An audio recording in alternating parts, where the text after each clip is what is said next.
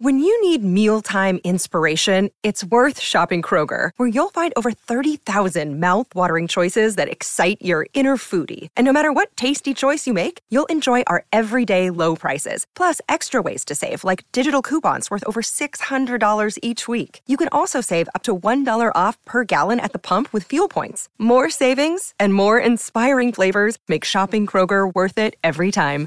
Kroger, fresh for everyone. Fuel restrictions apply. You're listening to Impact Theory. Impact Theory. Impact Theory. Impact Theory. Impact, baby! Hey, everybody, welcome to Impact Theory. Today's guest is a former NFL wide receiver and one of the biggest social influencers on the planet.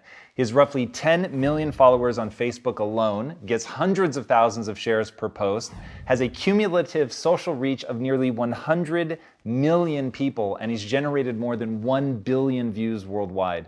He's considered by many to be one of the most impactful speakers of his entire generation, and as a result, he's been invited to bring his unique blend of motivation, wisdom, and performance art to stages from the US to Fiji to South Africa and just about everywhere in between. A powerful orator with a honed gift for spoken word, he's able to get through to a lot of people that otherwise feel alienated from the very idea of self help with a raw, no holds barred approach that absolutely drips with authenticity. He draws people in and gets them to take responsibility for themselves and begin taking the concrete steps that will help them actually improve their lives. So please, Help me in welcoming the founder and president of the nonprofit organization Rehab Time, the author of The Greatest You, and the only man I know that can make poetry sound cool as hell, Trent Shelton. man, thank you, Good to see you, man. Man, you too. Welcome. Man, thanks for having me. This is great. Man, you got people out here in force for you today, dude. Man, it's cool. Love, man. I appreciate it. No question. Getting to know you has been really, really cool. I the first time we met, you were really quiet. You definitely made good on the the notion that you're secretly an introvert. So yeah, I can actually for vouch sure. for people. Yeah, for sure. That is true. You're not somebody who needs the spotlight, but you've done an extraordinary job of impacting people's lives.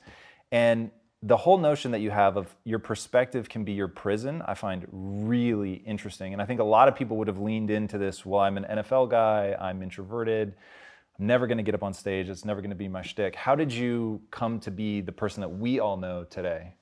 Well, with me being an introvert, it doesn't mean I'm shy. You know, I always like to tell people like I think one of my greatest abilities, and I think one of the greatest abilities of people is being a listener.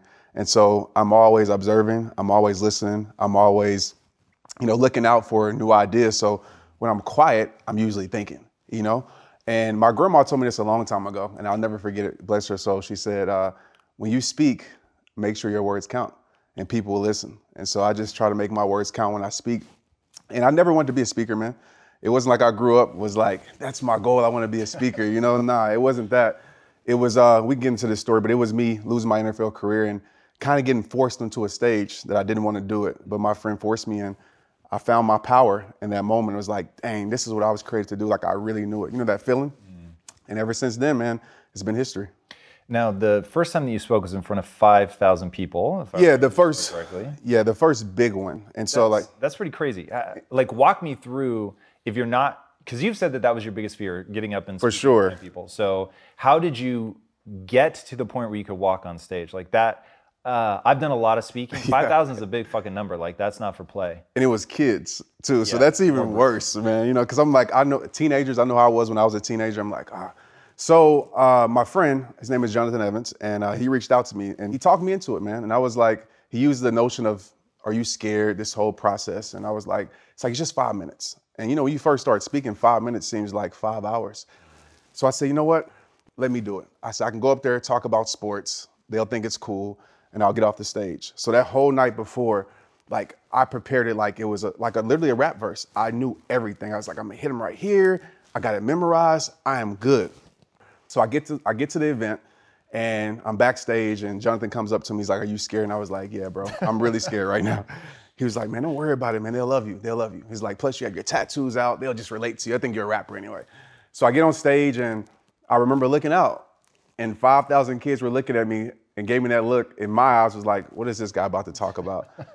and I literally grabbed the microphone and I went blank. I forgot everything I prepared, stage fright. And in that moment, I remember telling myself this you got a choice right now. Either you can fold or you can step up. Either you can sink or you can swim. And, it's like, and I just said, go from the heart. And it connected with those kids like I've never seen before. Those kids were quiet, their eyes were big. After I got off the stage, they were asking me all these questions about life. I'm like, I don't know everything. like what? And um, in that moment, I was actually supposed to go to New Orleans the next day for an arena football. I signed with him, and I said, you know what, I'm not doing it. And I called the coach, and the coach, he like literally hung up in my face. He's like, what are you gonna do? I was like, I'm gonna be a speaker rehab time. He was like, what's that? And I was like, just gonna be a speaker, man. He hung up quick. It's like, good luck, and he hung up. And then I called my friends and my mom, and those conversations didn't go like I thought they would go. You know, they wasn't, my mom, she was supportive, but she was worried out of protection. And that's when rehab time started. I didn't have any followers.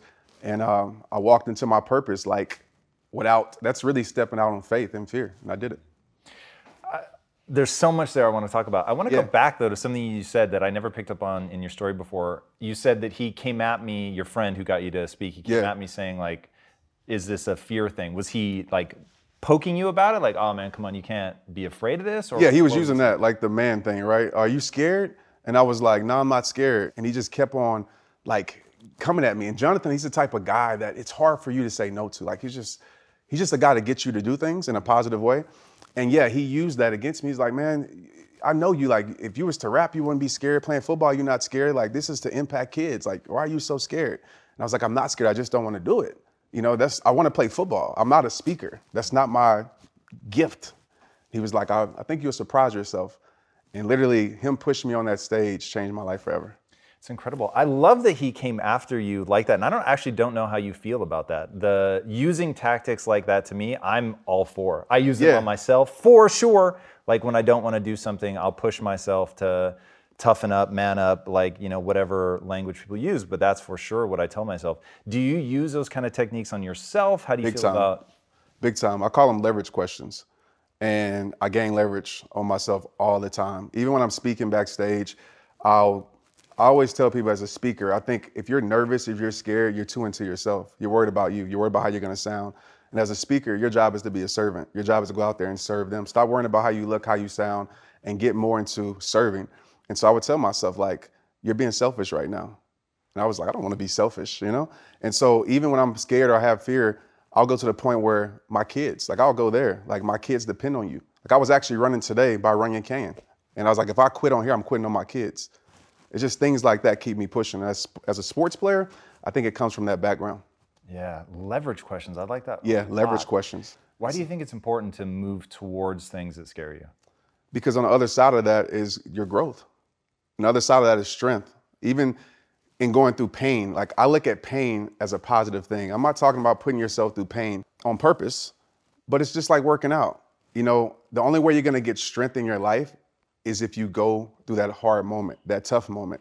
I wouldn't have a story if it wasn't for the sucky times in my life. I wouldn't have a story if it wasn't for me going through my depressed moments. So realize this just because it's a chapter, it doesn't mean it's your whole story. So for me, I just understand that it's very important to embrace pain, to go through it, because I believe the foundation of all strength is pain. All right, so speaking of chapters, I think that one of the most interesting thing that anybody can put themselves through is becoming a professional athlete. Yeah. Um, and I get that it's sort of wrapped up, but you talk a lot in the book about a champion's mindset. Yeah. How did you get to the point where you could push yourself as hard as you did to get into the NFL? I mean, that's that's really extraordinary. And you have a stat. What's the stat about the number of people that actually get into the NFL? It's less than 1%. It's like 0.000 point. It's crazy. Yeah, it's- and I told my son the other day, he's like, I'm gonna make it to the NFL. I was like, you better be working harder than 99% of the people in the world. You know, it's very, very hard. And for me, it was all I ever wanted and knew. It was like no other option for me. So that's the powerful thing about tunnel vision is that when you really focus on something, you really want it, it's very possible. But the thing is, a lot of people aren't willing to go through the hard times, put in the work when nobody's looking. Thing I tell my son all the time, I'm like, okay, you went to track practice, but guess what? This is something that everybody does. What are you gonna do that your teammates aren't doing? Because you don't have to just be the best on your team. You got to be the best in your city, the best in your state, one of the best in the world to be able to make it. So it's a whole different level of commitment, and that's where that championship mindset it came to me from. I want to talk about that. So I don't know how much you know about Will Smith, uh, but watching him from afar has been really, really intriguing. And he talked about on uh, when they were doing the Karate Kid with his son. Yeah. And his son got hurt, like he injured his knee, and Will was like fucking on him. He's like, "You got to get back out there, like you got to push." And Jaden's response, and he was way young, so give him like cut him some slack. But he was like, "I want mom," and like goes over with his mom, and people are like, "Will, why are you pushing him so hard?" And he said, "I'm teaching my son how to hunt." Yeah. And I thought that gives me the chills now. Like I thought that shit was really powerful. How do you think about that with your son? Do you do you worry about pushing too hard? Do you worry about not pushing enough? Like what does that relationship look like? So with Tristan, I push him, but I want him to want it. I don't want him to want it because daddy wants it for him. Because to me, that's great. But if I gotta push you to do something, I'm there to support you. But if I gotta push you to do it, it means you really don't want to do it. So this whole process, I mean, he's 10 years old, and people thought like, you know, you see kids playing at five and six, and their dad is like, you know, going super hard on their kids, and I get it. But at the end of the day, I want him to want sports. I want him to want football. Like, if you want to be a doctor, that's fine with me. But you got to understand the same mindset to be successful. You can take that in any field. So you're going to play sports for the simple fact that I know this can build you up for whatever you want to do. It teaches you perseverance. It teaches you how to handle pressure moments. It teaches you how to work hard. The ethics of like sports is great. But at the end of the day, I'm like, Tristan, I can want you to be a superstar, but when you really want it, like when it's like when you want to, when you wake up at 6 a.m. without me waking you up, when you say, hey, I want to go work on routes without me telling you, that's when you'll be a beast and that's when you'll be super successful at it. When did you start wanting success in football that badly? When I was six. Wow, man. What Straight up. drove that? probably want to be better than my two older brothers, but what really helped me was blessed enough I was able to live across the street from a professional football player. And it made it very tangible for me. Seeing like cuz you know, you're growing up, you see these sport your heroes as like you know, you think they're not human. And so I was able to humanize like the dream at that moment in my life. I'm like, oh, this dude is just working hard. He's running around the block just like other people. And I got around that. My uncle, he still coaches for the Chargers, but he was coaching even back then when I was a little kid. So I was blessed enough to be around it. I got to see Jerry Rice. I got to see T.O. And so it made it real for me. So I'm like, if they can do it, they breathe just like I breathe. You know, they just work hard and they just want it. And so at that moment, I realized that it's super possible, but I knew I had to put in the work to actually make it a reality for me. Dude, I love that. I wish I had encountered that when I was young. The bad news is, I don't know that it would have resonated with me when I was a kid. Yeah. I was not prepared to push myself physically to get good at something. When I was young, it was always about the easiest path for me. And I think about this a lot with people in my community, and I know you'll get this because you have such a thriving community. Yeah. But the one thing I come back to all the time is I can't want it for you. That's right. And so the thing that haunts my dreams is how do you help people create desire? And should you? What do you think about that? Like, so there's the whole Buddhist phrase that all of suffering is born of desire, which I actually think is true. And yet, I think some of the greatest joys are born of desire. And so my thing is, I've gone all the fuck way in on desire, Yeah. like building desire, to want something, to need it, even though objectively it like there's really nothing to it. How do you think about want and desire? Well, the leverage that I use with my supporters is, I mean, at the end of the day, people say, Trent, you changed my life. And I'm totally against that. Like, I'm like, I didn't change your life. I'm not a life changer. I just plant seeds. Like, you had to make the decision to actually apply and actually do it. But I use the leverage question of when you get to your last day on earth, when you're sick, are you gonna look back and realize that you wasted your whole entire life settling for less, not being who you're created to be? And even with myself, like, I don't wanna look back on life like that. I don't wanna go to my grave with incompletion. So I talk to them like that. Some of you are gonna go to your grave site with incompletion. I don't know who said this quote, but they said, uh, you know, the richest place in the world is in the graveyard. And it's true because there's so many dreams, talents, and visions in there that people, for whatever reason, fear, you know, just life, they never unwrap those gifts. And when I talk to them about that, I used to actually, this might seem weird, but I used to actually go to the cemetery. Yep. And I would bring one of my friends with me, and um, I would say, "Bro, we walked around there. It's like this is reality. Like we're gonna be here." And we walked around and we looked at the tombstones, and like death has no, you know, has no age. There was people that were three, people that were eighty, and it's like I'm gonna be here one day. And when I'm here, I want to have a fulfilled life. I don't want people to talk about me at a funeral and make up stuff. I want it to be like Trent really served this world and he really used his life not just for himself but to impact other people. And so I'm just I know I go back to leverage, but I'm big on that. And that like flips the switch for me like time is ticking. And so you either can waste your day or you can do something with it. One of the chapters in your book, if I'm not mistaken, it was the last chapter, is about legacy. Yeah.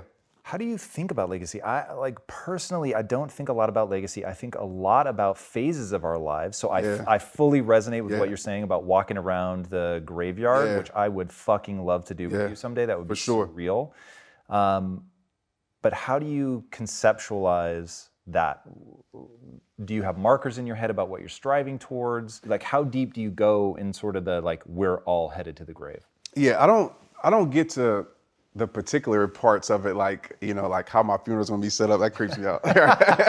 so I don't get that in depth. But I do think about like the question that I ask myself, and it's come up a lot more to me, you know, and I, I haven't figured out why.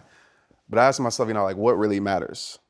And there's a quote by Bob Goff, and I'm probably not gonna get this right, but he said basically like his biggest fear was like being successful at the wrong things. And the quote is like way more beautiful than that, but I'm paraphrasing. It's like I used to have a fear of not succeeding, but my fear now is succeeding at the wrong things. And I think about that a lot. Like what's really gonna matter at the end of my life? And I literally prioritize my life around that.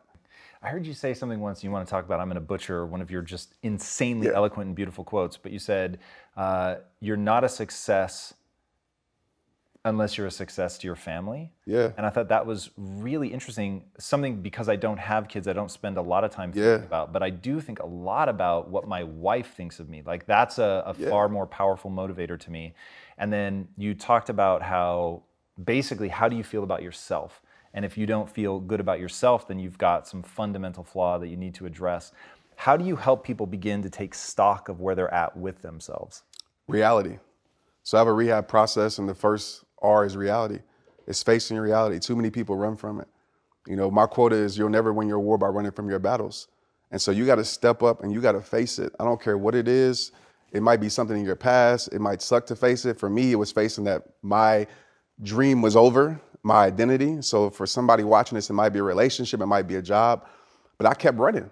And the thing about it, like you can run all you want, but reality is going to be right there when you stop and it's going to chase you. Or even if it doesn't chase you, it's going to be right there. You have to face it. So I really let people know that acknowledgement is power. People think if I acknowledge that I'm hurt or I need help, I need help is the most powerful thing that you can say. And I realized that in my life because immediately you have people that are going to help you and grow your life. Exposing yourself, like in a positive way, obviously, but expose yourself. We think that we always have to be so sheltered, that we have to be so strong, especially with the social media world. It's like, oh, I have to have everything together. That's like a silent depression that's gonna happen. When you suppress things like that, when you smile for the camera but die behind the scenes, which I did so well for so long in my life, you're never gonna fool the person that you see in the mirror every single day. So I'm gotten really comfortable with saying, I suck at this. I need help.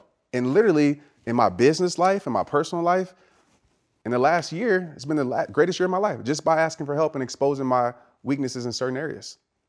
Yeah, it's interesting. Your obsession with authenticity, with being really who you are at all times, Yeah. I think is is really cool to see you um, get the kind of community that you've gotten around that, being vulnerable and opening yourself up. Um, but what I find really interesting is you're also the flip side of the coin. So as you were talking, I was like, he's absolutely right. But the reason that I'm willing to listen to you about it is because you're also driven. You're trying to improve yourself. You are trying to be great. You are trying to be strong and Yeah. tough. You're just not afraid I'm not to afraid. yeah. Like, how do you do both? I just I'm I'm real with myself and I'm honest. Like we're humans. You're gonna. I mean, everybody isn't on all the time. You know, we all have our struggles, our silent battles, as I like to call them. And instead of ignoring those silent battles, I let them out. But yes, I am a person that's will tell you make the world respect your greatness. I'm very firm on that. I'm a person that believes in myself. I'm a person that wants you because I believe that's contagious. Like even with social media, I feel like that's what really grew my platform is people looked at my life, not because of my knowledge or whatever. It's like Trent really believes this. Like he really does. He really lives it. He really he doesn't just talk it or type it. He lives it. And that's a big thing for me. You know, I can tell people a secret, right? Be transparent, like in a real way, because that creates connection. Now it's like I can relate to that person. You know, growing up in the church, I'm gonna be real with you, Tom. Like, I would watch pastors and preachers, and I would be like, I could never be them. Because it was always perfection. I was like, I can never be them. So I just chose a different lifestyle. But now when I see people like say, you know what, I struggle with this. I struggle with addiction. Doesn't mean you're not awesome because you have addictions. Everybody has addictions. Everybody has ba- battles. Some people just hide theirs better. So I relate more to that because now it becomes attainable. Now you become relatable to me and I can be like, wow, like I can still go through this. There's nothing wrong with me. I'm a human. I'm gonna have my insecurities, my flaws, and I can actually grow from it. So I think we need more examples of the world of that. And that's what I just try to give people as much as I can. You have a Yeah. great way of like packaging things up in these really memorable um, phrases. One that you said earlier that I want to get back to is you said a lot of people never unwrap their gift. Yeah. And that really hit me. What does that look like? Like, how does one unwrap their gift? Yeah, it's it's a process. It's the process of I think facing fear. I mean, and I, we can talk about fear for like because facing fear is is super important, and we can talk about like my process with that. I think in order to unwrap your gift. So I'm not gonna go into my skydive story. That'll take forever. but I realized like what fear is, right? And for me, fear is creating a known result, right, from a situation you haven't experienced yet. And so when I used to go back to football, when I would be scared to go out there and perform, I'd be like, you know what? I'm gonna drop the ball. I'm gonna miss a pass, and the whole crowd of 80,000 people is gonna be like, ah. So I'm like, I'm scared now. Stage, when I'm on stage before I was speaking, what do you think I was thinking? I'm gonna freeze up again. Nobody's gonna care. All of these things, I realized that I was creating a result before I ever experienced it. And so I said, hmm, if that's the case, I need to create something better on the other side of that door, something more empowering that's gonna force me to actually go through the door. So now when I speak, I say, you know what? I'm gonna impact at least one life. So go out there and do it. You know, when it comes to my skydiving, of course, that thing was the parachute's not gonna open, you're gonna die. Of course, you're not gonna jump out of the plane.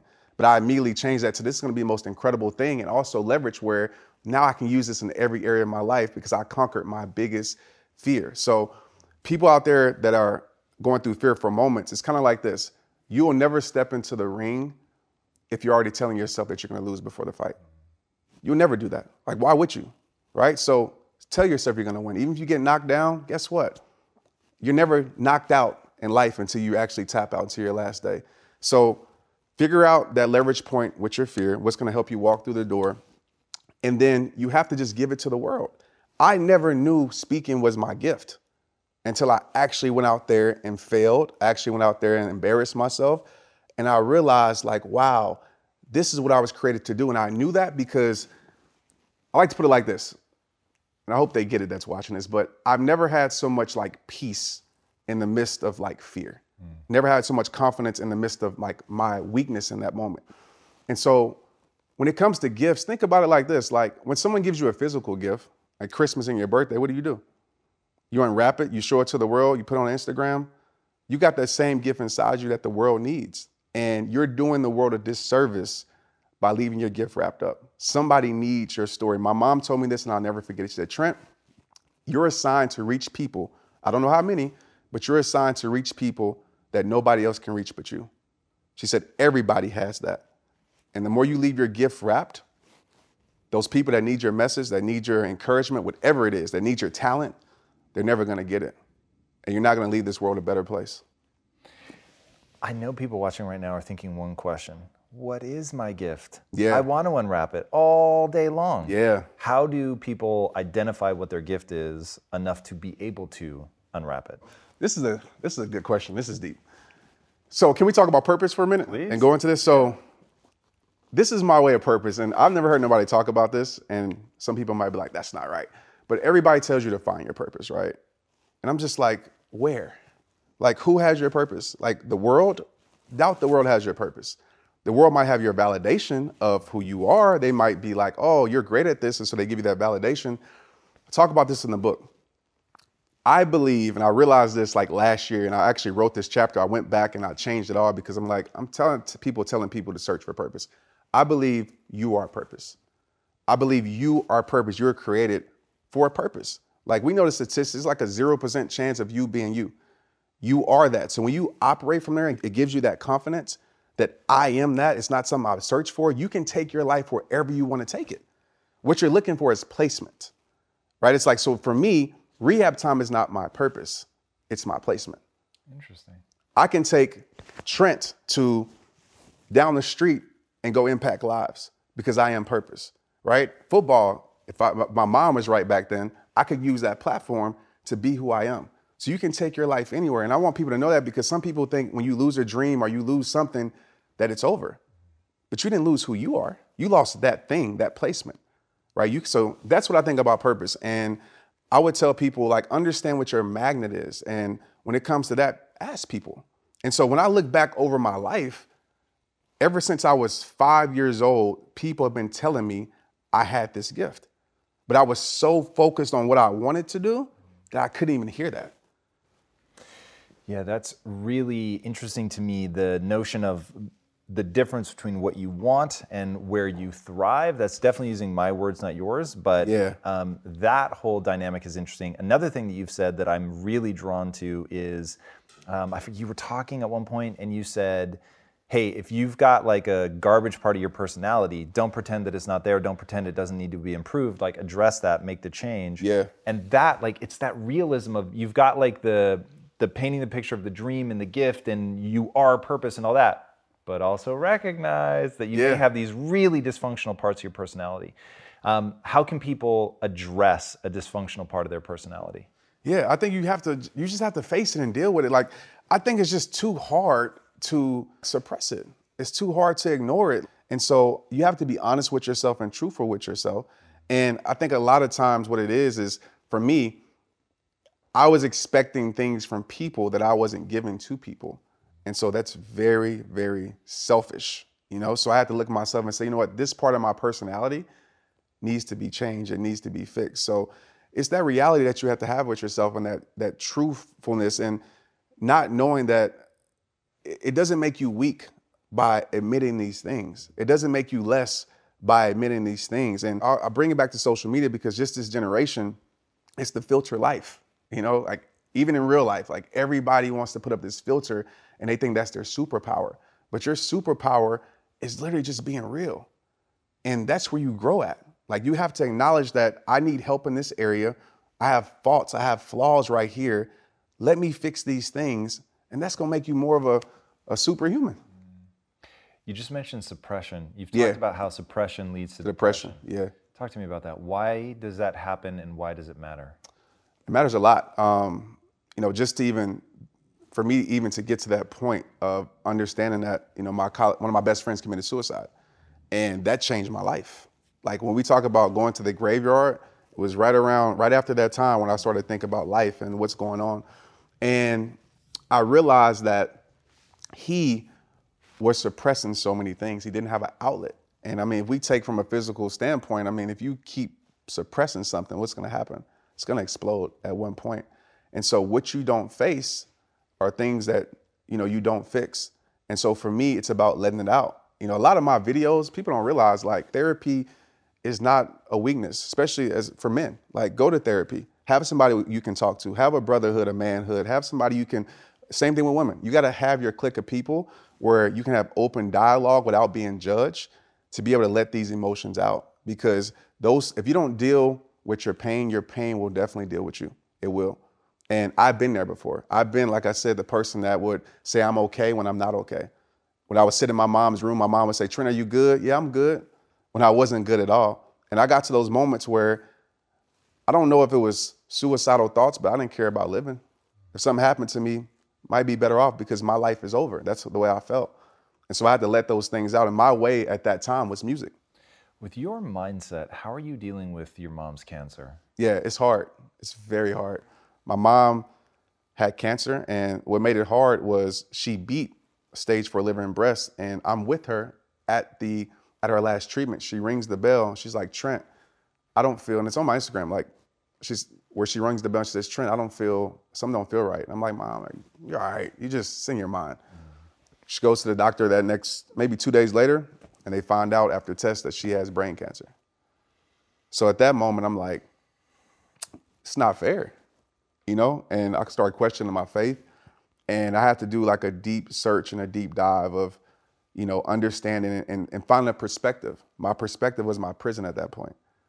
And what what really helped my perspective, and I wish it wouldn't have helped, but it did. Um, my best friend's mother died in her sleep, didn't have anything. And so I told my mom, I was like, Mom, as much as this sucks, you're still here. You having to go through treatments means you're still alive. That pain means you're still alive. And that's the perspective that I'm taking with it now. Like there's people who wish they could have this pain. There's people who wish they could, you know, be alive to even feel cancer. And uh, she's progressing with it though, and uh, it's hard, man. I tell people all the time, I don't know the exact words to even tell people how to, how I'm dealing with it. You know, I'm just trying my best to be strong for her and try to see the beauty in it. Wow, that's interesting. I did not expect you to say that.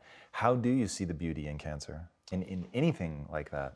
Well, it's for me seeing that she still has an opportunity to overcome it.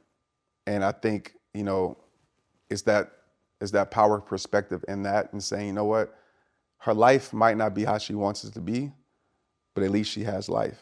And that's how I look at my life at times. And everybody should look at their life. Yeah, life might not be adding up to what you want it to add up to, but at least you have another, every single day is a new beginning. Every day is a new beginning. And certain days aren't gonna look like you want them to look, but at least you have another chance. Like 100, and, I tell this stat all the time 150,000 people die every day. That's 55 million people a year. If you're looking for a blessing, put your hand over your heart, realize that's your blessing. You have another opportunity at life. And that's why I'm so intrigued, and this is like geeky probably, but I'm so intrigued with sunrises and sunsets. A sunrise lets me know that I have another day, and a sunset means I made it through another day. And so I'm I love sunrises and sunsets, and I thank God for it. It's really interesting. You just hit me with that because today in particular, the I had so much to do, self-created. I don't ever have to work again if I don't want to but I had so much that I had allowed to be on my plate that the sunrise was almost frustrating for me because it meant that time was going by mm-hmm. and I just wanted it to stay dark and I wanted to have more time to work and get something done. As you were saying that, I was like, fuck, man, that's a really powerful perspective shift to like one simple difference of framing of like, you know, wow, I'm here. I have the opportunity to have a lot on my plate and to dig through it. That's uh, just and it was a point. Like that's funny you said a lot a lot on your plate. I don't know what rappers. I think it's Lil Wayne. I think he says like a lot on my plate is not my favorite dish. He said that, and I think it's a genius line because I'm like, that is like that is true because there are times like because I went I go through these moments like I'm flying everywhere and I'm just like gosh I gotta fly here like my book is like this is crazy and I, and I, I caught myself I'm like bro like do you realize the life that you have right now? There will be times like you dreamed of this. You know, even of course I thought it would be football, but like you dreamed of this. You you didn't have nothing on your plate. And you were you would pray to have anything on it. So don't get, you know, of course I don't want to overwhelm myself with stuff, but don't complain when you have too much on your plate because there's people that have nothing on it. And so that those are the perspective shifts that I use like a lot every single day. Every time I'm complaining, I go to that. Like, you're blessed to be able to be in this position. Like you wanted this. This was your dream, you know? So for sure. You talked about mental health earlier. Yeah. Like, so, okay, you hike for your own mental health. What are sure. other things? You work out like a demon. Yeah. Is that is that a mental health for sure? Thing for you? For sure. So, walk us through what are the things you do to really take care of yourself? So, um, I guess to put in a, in a, framework, it might seem corny, but I call it the four A's. Um, and it's simple. I mean, of course, there's science behind it with the brain and oxytocin and dopamine, all these things that were released. But so I started with appreciation for me, like appreciation. So um, for me, that is whatever it is that day. Appreciation for life, my breath, my kids, whatever, roof, roof over my head, all of those things. I thank God for it. The second thing that I do, and I do these, I try to do them every morning. When I don't do them, I can definitely feel a difference. The second thing is uh, affection. You know, I give my wife, I take my son to school every day, give him a hug, give my daughter, if she's awake, a hug because I always say hug a day keeps depression away. Hugs, hugs really help you. Like there's science behind it. And then the third thing is accomplishment. So I always set up one win for me, whatever that is. That could be. I used to. It's funny. I used to have a, a basketball goal. I don't know if you heard this story, but I had a basketball goal outside. We got rid of it, but I would put it like on seven foot because I was like, I can dunk 10, but I was like, it's early in the morning. Like, I can't jump that high early in the morning. I would dunk it Because you, you ever dunked the goal, you know, a ball before? On a very low hoop. But it, how did it make you feel? yeah, good. Right? It makes you feel like good and powerful, you know? So I would dunk it to start my day. Start my day off with power. And we got rid of the goal, so I can't do that no more. But that would be my my win. I always have some type of win, whether it's writing in the journal. And then the fourth thing is activity, which is me working out, me training. So before 12 p.m. for me is me being selfish and self-care. Like my family knows, everybody knows, before 12 p.m., don't hit up Trent unless you really need to. Dude, starting with power, that's really rad. should, yeah. Talk to me about why that. One, I think it's so cool that you can, you know yourself well enough to know that lowering the hoop to seven foot and dunking the shit out of it Yeah, is like gonna actually make you feel some kind of way. Because, dude, I'm the same way. Like whether it's putting on music or you know doing something like that, where it's like, yeah, I still feel rad. Like even though objectively, like Kobe be laughing his ass off, exactly. like it's still there's something to it. Um, what what's the usefulness of that? Well, I just believe in the in in these words. How you start your day will influence your day. So if you roll over and you know, of course, grab your phone like most people do, I do sometimes, and I feel the effects of that because now I'm living a responsive life. Now I'm not controlling life, right? Now life is taking me where life wants to take me, and some times that place isn't beautiful.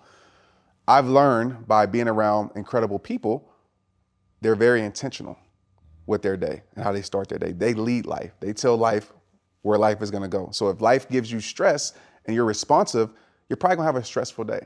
But if you're intentional, if life gives you stress, you kind of have a, a armor already in place to like, ah, okay, that I'm bulletproof to that right now. I'm going to keep on pushing and keep on pressing. So how you start your day will influence your day. Those are words that I wake up to every single day in my head. It's like start your day off with power so you can operate throughout this day with power. And it usually works out in my favor. I love that. Yeah, I think it will work out for anyone who tries it. Yeah, The greatest you. yeah. Tell people where they can find it. Yeah, The Greatest You, um, you can go to thegreatestyoubook.com. Of course, my website, trentshelton.com, and all my social media at Trent Shelton. So any and anywhere that sells books has it. Yeah, the book is fire. Appreciate it, man. Socials are insanity, and the book I think is just another way to consolidate all that and give it to people. Yeah. So people like your socials, they're gonna love the book. Thank you. Really did a great job with that. All right, what's the impact that you want to have on the world?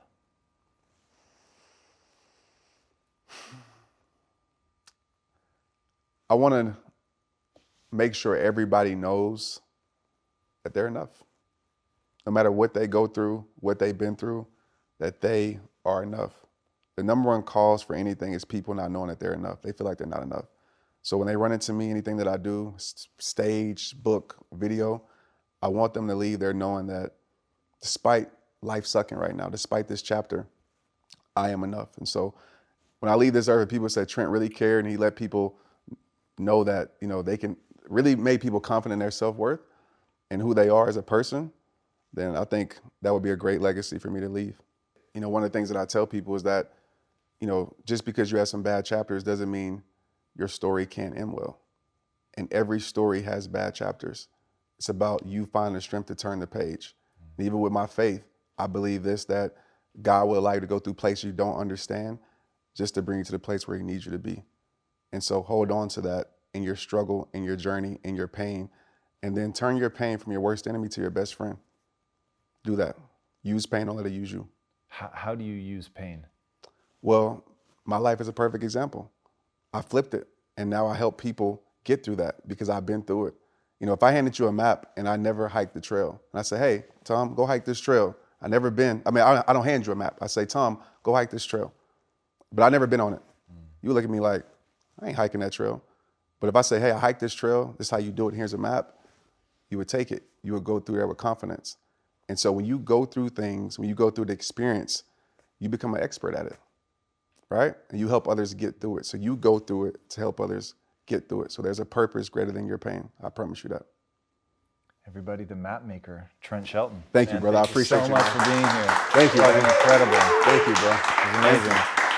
Guys, I'm telling you, this guy is every bit of accolade he's ever received. He's earned every shred, every follower, every like, every share. It's astonishing. Dive in. It will change you if you let it. He's extraordinary. All right, if you haven't already, be sure to subscribe. And until next time, my friends, be legendary. Take care. Brother, holy fuck. Appreciate it. That was amazing. You, bro. You're amazing, man.